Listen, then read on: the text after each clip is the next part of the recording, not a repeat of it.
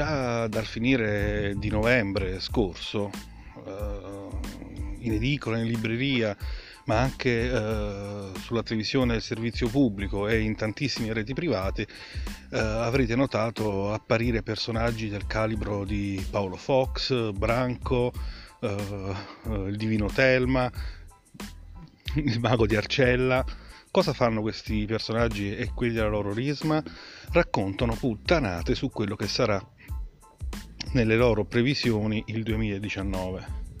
Facciamo un gioco, prendete le loro previsioni di qualche anno fa, verificate cosa hanno scritto, cosa hanno detto e vedrete che al 99% non ne hanno azzeccata una.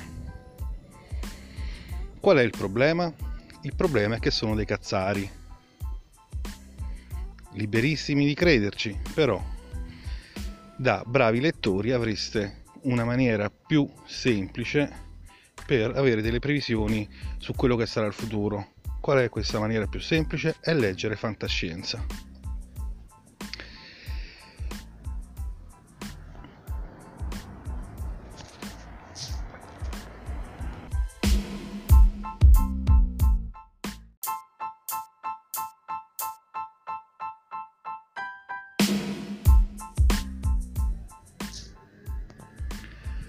Senza voler scomodare le opere di, di Verne, ad esempio, che eh, a leggerlo potreste notare tantissime previsioni che si sono realizzate.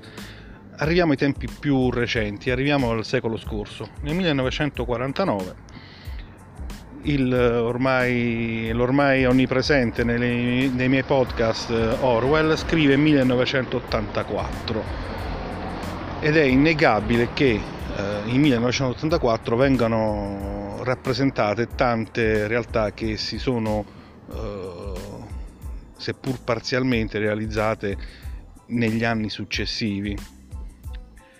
Cosa c'entra? C'entra che siamo arrivati nel 2019.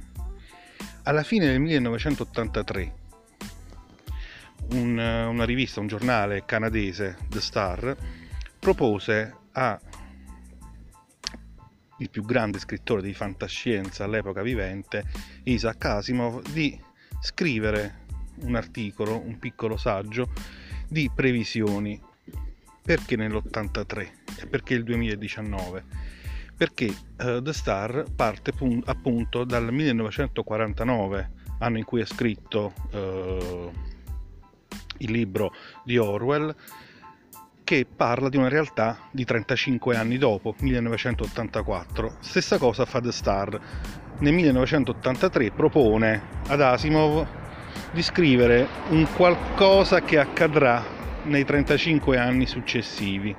Appunto arriviamo al 2019, poiché l'articolo viene pubblicato per la prima volta il 31 dicembre del 1983 Branco, Fox, eccetera, eccetera, ne azzeccano veramente poche e su cose relativamente facili. Asimov nel suo articolo parla di tante cose che si sono realizzate e che si stanno realizzando. Asimov lo conoscete, è uno scrittore e eh, biochimico eh, originario della Russia, naturalizzato USA statunitense ed è uno dei più celebri e più letti autori di fantascienza, se non, non vogliamo dire è il, eh, il, più grande scrittore di fantascienza. Un autore prolifico, ha scritto più di 500 libri eh, tra romanzi e saggi. E ricordiamo Cronache della Galassia, Io Robot, eh, Il ciclo delle fondazioni, Abissi di acciaio e tanti tanti tanti tanti. Uh, Asimov era un progressista, era un fervente sostenitore del Partito Democratico statunitense, era un difensore dei diritti femminili e anche degli omosessuali, ricordiamo che stiamo parlando di 35 anni fa, e eh, in questo saggio che scrive sul finire dell'83 fa tante previsioni. Prima previsione che fa è il collasso dell'ambiente e eh, vediamo che in questi 35 anni in realtà la natura della natura vista come flora e fauna eh, del nostro mondo sta avendo veramente un collasso, sta veramente eh, per essere rasa al suolo. D'altra parte, eh, Asimov, che è di famiglia ebrea, eh, nel suo saggio, pur sostenendo il diritto all'esistenza di Israele, eh, esprime la preoccupazione per il contrasto etnico che nascerà con lo Stato ebraico e il contrasto che si sarebbe generato con eh, gli arabi, eh, non parla di palestinesi, con gli arabi eh, della stessa area geografica. E prima, eh, quindi siamo già a due eh, percezioni, a due previsioni che eh, si sono verificate. La fantascienza è l'arte di inventare il futuro della società e della tecnologia e Asimov era un autore di fantascienza. Ora che siamo nel 2019 possiamo dire che è stato un previsionista, un, uh, un futurologo, diciamo così, uh, piuttosto preciso, abbastanza preciso, molto preciso voglio anzi. Molte cose di quelle che scrive nel suo saggio si sono verificate. Nell'articolo pubblicato 35 anni fa Asimov parte una, da una premessa, Uh, dice tre sono i punti fondamentali su cui bisognerà uh, fare la previsione. Uh, tre eh, sono i punti per vedere come sarà il mondo delle prossime generazioni. Tre temi. La guerra nucleare, che all'epoca era molto probabile, eravamo in piena guerra fredda tra Stati Uniti e Unione Sovietica. quindi il primo punto è la guerra nucleare, secondo punto i computer, terzo punto lo spazio. Dopodiché eh, fa un ragionamento. Se si dovesse verificare il primo punto, quindi la guerra nucleare, il secondo, il terzo e tutto il resto non avrebbe avuto più alcun senso. Quindi Asimov eh, fa questa previsione. Non ci sarà nell'arco di tempo che deve eh, discutere in questi 35 anni alcuna guerra nucleare, al contrario di quello che pensavano tanti politologi, tanti sociologi eh, dell'epoca. E eh, terzo punto quindi che si verifica, non c'è stata per fortuna nostra, per fortuna del mondo, alcuna eh, guerra nucleare. Ma le previsioni che più eh, colpiscono sono quelle che riguardano l'informatica. Asimov eh, ricordiamo che all'epoca i computer erano degli scatoloni che riempivano intere stanze, parla eh, di computer, parla di macchine che eh, verranno eh, miniaturizzati, diventeranno sempre più piccoli, dice lui, diventeranno come dei mobili, quindi presenti in tutte le case eh, in cui viviamo. Possiamo dire che oggi con i cellulari di ultima generazione anche questa previsione si è avverata. Eh, ricordiamo che all'epoca in cui scrive Asimov c'erano già eh, i primi computer eh, Commodore e Apple, c'erano già i primi server che mettevano in comunicazione eh, i diversi paesi e Asimov scrive eh, che la computerizzazione uscirà dall'università e eh, dall'ambito militare per diventare una cosa casalinga, una cosa sempre più diffusa. Quindi parla di una società che a un certo punto non potrà più fare a meno di queste macchine, altrimenti ci sarà un vero e proprio caos dopo 35 anni e in realtà anche questa è una previsione eh, piuttosto azzeccata. Quasi tutti oggi noi eh, lavoriamo grazie a computer, grazie a macchine e c'è internet.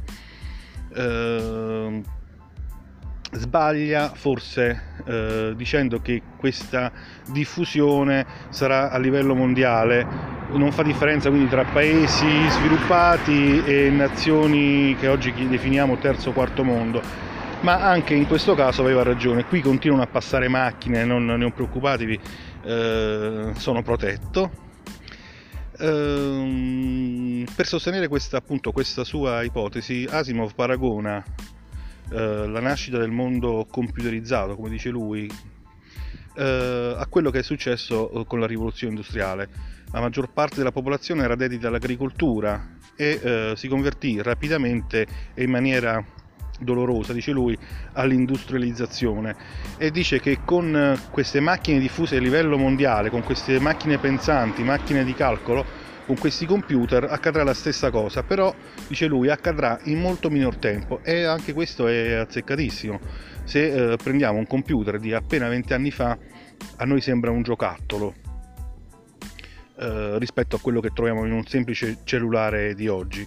Eh, la tecnologia sta andando avanti a balzi, non, non, non in maniera lenta. Uh, anno dopo anno le macchine stanno diventando sempre più potenti, più uh, capienti, più in grado di uh, eliminare l'umanità. Ovviamente i computer di cui parla Asimov sono di un tipo diverso da quelli che abbiamo noi oggi.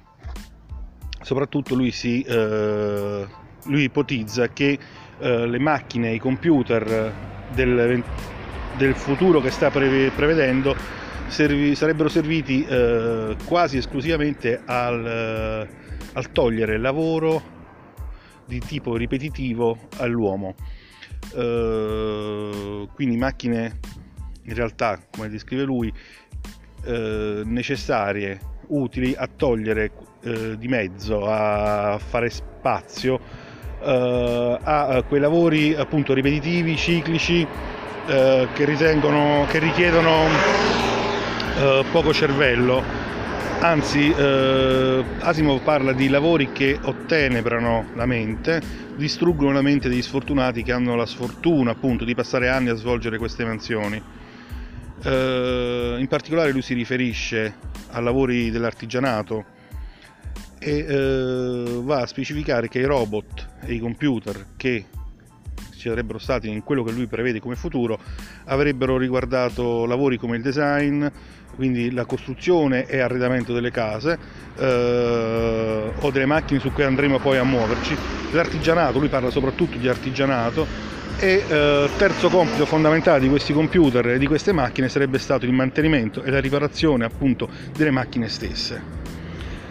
Eh, perché fa questa previsione Asimov? Perché lui immagina che eh, grazie a questa sostituzione, quindi macchine che vanno a togliere in maniera buona eh, il lavoro agli uomini, avrebbero permesso agli stessi non solo di liberarsi dei lavori più noiosi, ma avrebbero permesso eh, agli uomini di dedicarsi a qualcosa di più elevato, quindi alla letteratura, l'arte e in generale i propri interessi culturali. Qua ha toppato malamente, perché è vero sì che si sono diffuse macchine che tolgono il lavoro, o in grado di svolgere le stesse mansioni dell'uomo, soprattutto nelle grandi fabbriche, o che si è diffuso il computer e il cellulare, però purtroppo, purtroppo basta vedere tante persone, tanti ragazzi oggi che passano tempo su Facebook a cazzeggiare con questi microcomputer piuttosto che a leggere un buon libro. Una cosa che eh, Asimov non ha immaginato però è la nascita dell'ebook eh, reader, eh, dei lettori elettronici, mannaggia lui. Eh, Asimov comunque oltre a parlare di tecnologia era, era attentissimo anche alle trasformazioni sociali, venendo da un mondo che era la Russia e eh, vivendo negli Stati Uniti eh, aveva vissuto sulla propria pelle eh, il cambiamento dell'educazione, eh, del modo di gestire la popolazione. Asimov appunto in questo saggio avverte che eh, con eh, l'avverarsi delle sue tre eh, tematiche, delle sue tre eh, ipotesi, ci sarebbe stato un cambiamento radicale proprio dell'educazione, quindi eh, le popolazioni sarebbero diventate, sarebbero dovute diventare, sarebbero state obbligate a cambiare in, in modo di essere capaci di affrontare il mondo sempre più high tech. Uh, proprio come era accaduto in quella che lui va a ripetere la uh, rivoluzione industriale, un cambiamento che ripete sempre sarà uh, velocissimo rispetto a quello che è stato la rivoluzione industriale. e lui ipotizza che ci sarebbe stata in questi 35 anni grazie all'utilizzo delle macchine, eh, dei computer, una scolarizzazione di massa. Perché, secondo Asimov, per lavorare, per far sì che queste macchine eh, eseguano i nostri, i nostri, lavori, eseguano il nostro volere, eh, tutti eh, sarebbero stati tenuti a saper leggere e scrivere. La sua era una speranza, eh, la speranza che la pubblica educazione si sarebbe dovuta dimostrare capace di sostenere il cambiamento. E purtroppo vediamo che in realtà anche qui ha sbagliato perché vediamo che in tantissime scuole sanno, ci sono docenti che non sanno nemmeno accendere un cellulare, eh, tante fasce della popolazione si limitano per quanto riguarda eh, l'utilizzo di telefoni e computer a Bavaria alle chat, a scrivere cazzate su Facebook, a mandare i messaggini di Whatsapp. Asimov invece pensava che nel 2019 ci sarebbe stata questa scolarizzazione grazie alle macchine, però eh, diceva che questo 2019 sarebbe stato in realtà ancora un anno di transizione in cui eh, fa riferimento al fatto che ci sarebbero state delle fasce di popolazioni, quelle, soprattutto quelle più giovani, in grado di condurre il gioco, mentre gli altri si sarebbero dedicati a cose più semplici. E qua forse ci ha azzeccato. Uh, basta ricordare quello che noi oggi conosciamo o la critica specializzata chiama i cosiddetti millennial, la generazione del post cambiamento uh, informatico eh, il ragazzino di 4 anni oggi già gioca con il tablet, utilizza il tablet meglio sicuramente eh, del nonno. Eh, ma quello che lui stesso dice, il saper utilizzare una macchina non vuol dire saperla utilizzare in maniera corretta o per gli scopi per cui è stata progettata.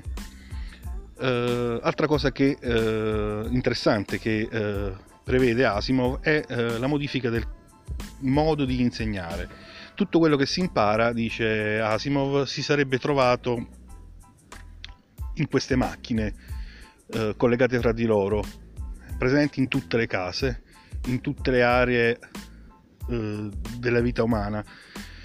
E questo è, possiamo dirlo, è indubbiamente vero. Uh, tuttavia molte persone e non c'è differenza stavolta tra vecchi e giovani, eh, si assomigliano nel fatto che non si preoccupano minimamente di cercare informazioni che sono presenti in rete. Tantissimi ancora non hanno capito che possono verificare, verificare eh, tutte le informazioni che ricevono con pochi clic su Google, tanto per dire. È più semplice cliccare un condividi, vabbè. Ehm torniamo indietro, Asimo appunto uh, fa delle considerazioni anche su quello che sarà l'ambiente successivo a questi 35 anni uh, e fa una previsione che all'epoca sembrava quasi azzardata uh, sul fatto che la popolazione umana sarebbe cresciuta a, a dismisura. Ricordiamo che nel 1900 rotti in cui scrive Asimov la popolazione umana era tra i 4,5 miliardi e i 5 miliardi. Ora siamo arrivati a superare ampiamente i 7 miliardi e mezzo. Le ultime statistiche dicono 7 miliardi e 7 di abitanti sulla faccia della Terra. E eh, quindi anche questa previsione è stata indovinata. Asimov dice che grazie o per causa di questo incremento della popolazione, i governi mondiali non avrebbero più potuto nascondersi di fronte all'evidenza eh, di numeri sempre più grandi, non avrebbero potuto nascondere le loro responsabilità in relazione a due grandissimi problemi che lui vede che sarebbero cresciuti, l'inquinamento e la produzione di rifiuti. Anche qua non possiamo dirgli che eh, si sia sbagliato però fa uh, due ipotesi o enuncia uh, quelle che sono due speranze. Uh, prima di tutto pensa che la spazzatura creata dagli uomini sulla Terra si sarebbe spedita grazie a dei razzi vettori progettati appositamente oltre la fascia degli asteroidi, quasi a mettere in cielo tanti tanti satelliti di monnezza e Asimov era sempre sicuro che in questi 35 anni si sarebbe eh, finalmente completato perlomeno un prototipo di una centrale elettrica solare ma spaziale. Quindi eh, la libertà dal petrolio diceva Asimov. Quindi eh, la produzione di energia elettrica necessaria al fabbisogno terrestre creata non più sulla Terra, quindi non più con il carbone, con il petrolio e con schifezze varie, ma grazie all'energia pulita solare, ma non come sta succedendo in alcune zone, grazie a uh, centrali posizionate sulla Terra, ma posizionate in realtà su uh, strutture satellitari poste in orbita geostazionaria. In realtà, eh, andando a leggere alcuni articoli su progetti, soprattutto statunitensi e cinesi, i, eh, la soluzione è stata già intravista da alcuni, da alcuni ma eh, quello che manca eh, è eh, la volontà politica e eh, la quantità di denaro necessaria. Parlando di politica, Asimov prevedeva una cooperazione più stretta tra le nazioni, sia a livello USA URSS, sia soprattutto prevedeva la nascita di un forte ente eh, di quello che lui chiama la vecchia realtà, il, il, vecchio mondo, quindi in realtà stava quasi prevedendo la nascita del, dell'Europa Unita. E eh, questa eh, cooperazione sarebbe stata voluta e dovuta al, eh, alla conquista eh, per conquistare lo spazio ed è proprio su eh, questo che Asimov mi dispiace dirlo commette, anche se è un, uh, un uomo di fantascienza, commette uh, gli errori più grandi, se non grossolani. Asimov pro, mm, non propone, prevede che in questi anni, in questo 2019, saremmo entrati finalmente come uomini in orbita eh, non semplicemente per studi o viaggi di 3-4 giorni, di un mese, eccetera, eccetera, ma saremmo entrati in orbita per rimanerci. Poiché eh, dice ci sarebbe stata questa enorme crescita della popolazione, eh, l'uomo si sarebbe trasferito su uh, dei mega satelliti eh, intorno alla Terra stessa o anche più lontani, che sarebbero state delle vere e proprie città-stato, dei veri e propri mondi artificiali. Soprattutto proponeva e prevedeva che le fabbriche sarebbero state spostate tutte fuori dalla Terra, quindi a migliaia di chilometri dalla Terra, in maniera tale che la Terra sarebbe rinata eh, a livello di animali, di piante, di natura. Uh, se ha, ci ha indovinato, ci ha azzeccato sul fatto che uh, è stato possibile all'uomo costruire una stazione spaziale in cui si può vivere più, uh, più mesi, eh, abbiamo Is che sta in cielo da 18 anni e passa, eh, in realtà ancora non è una casa permanente per migliaia di persone come aveva progettato e soprattutto non c'è alcuna intenzione di spostare le fabbriche al di fuori eh, della nostra terra. Ancora fa eh, una previsione su quello che sarà la realtà della Luna. Quando scrive lui gli Stati Uniti già sono stati sulla Luna, e Asimo dice ci saranno altri popoli che viaggeranno sulla Luna, eh, torneranno sulla Luna e eh, prevede che non solo le forze americane, eh, sulla Luna verrà costruita, prevedeva sarebbe stata costruita una eh, fabbrica, in realtà delle vere e proprie miniere, per eh, ricavare quei materiali nuovi che sarebbero serviti alla costruzione di macchine sempre più evolute per il fabbisogno e per eh, la bontà di vita dell'essere umano appunto la costruzione di eh, realtà fisse, stazioni fisse e abitate e abitabili sulla Luna. Occhio che ci stiamo avvicinando però, eh? non, non, si è verificata ma ci stiamo avvicinando perché proprio di questi ultimi giorni la notizia che eh, per la prima volta eh, la Cina ha raggiunto il lato lontano della Luna, il lato scuro, il lato nero e sappiamo che stanno, eh, sono già state fatte da, da, altre nazioni, ma soprattutto dalla Cina, eh, ci sarà una ricerca di maggiori informazioni sulla composizione chimica delle rocce lunari e sulla possibilità di eh, utilizzarle sulla Terra. Eh, un paio di anni fa la stessa Casa Bianca, quindi l'America, ha annunciato eh, dei piani di costruzione di una struttura permanente che in realtà ancora non è nemmeno eh, stata finanziata e non scordiamoci che eh, quel pazzo di Elon Musk ha promesso di portare sulla Luna o perlomeno in orbita lunare dei turisti, dei viaggiatori non preparati come eh, gli scienziati ingegneri che viaggiano oggi eh, entro qualche anno. Eh, Musk parla del 2023.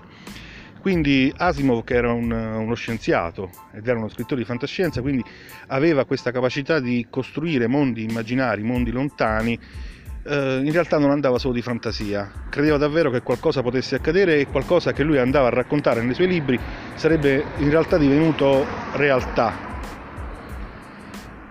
Stranamente Asimov non fa alcun riferimento in questo saggio all'intelligenza artificiale perché? Eh, perché vede che l'IA, l'intelligenza artificiale, è qualcosa in grado di sostituirsi all'uomo eh, per fare qualcosa che è tipico della specie umana e farlo meglio. E proprio per questo non, non azzarda nessuna previsione. Tuttavia, nei suoi libri enuncia le tre leggi della robotica che andrebbero assolutamente messe in pratica già oggi Chiudiamo la puntata appunto ricordando queste tre leggi della robotica che andrebbero lette e studiate anche da chi oggi crea, studia macchine e studia computer. Prima legge. Un robot non può recar danno a un essere umano né può permettere che, a causa del proprio mancato intervento, un essere umano riceva danno. Secondo punto. Un robot deve obbedire agli ordini impartiti dagli esseri umani purché tali ordini non contravvengano alla prima legge. Terzo punto.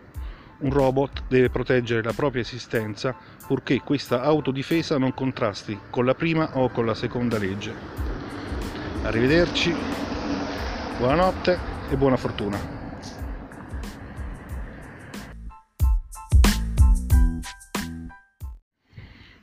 Un, un, appunto, eh, potete facilmente eh, trovare in rete negli archivi di The Star l'articolo eh, di cui eh, ho parlato, l'articolo di Asimov, è stato pubblicato il 31 dicembre dell'83. Eh, potete trovare in rete, eh, ad esempio su Amazon, tutte le sue opere, anche tradotte in italiano ovviamente, e potete trovare 1984 di Orwell con altrettanta facilità e potrete trovare sempre in rete, andate a cercarvelo, Uh, una serie di articoli scritti dalle riviste americana Business Insider uh, proprio su questo argomento. Ciao ciao.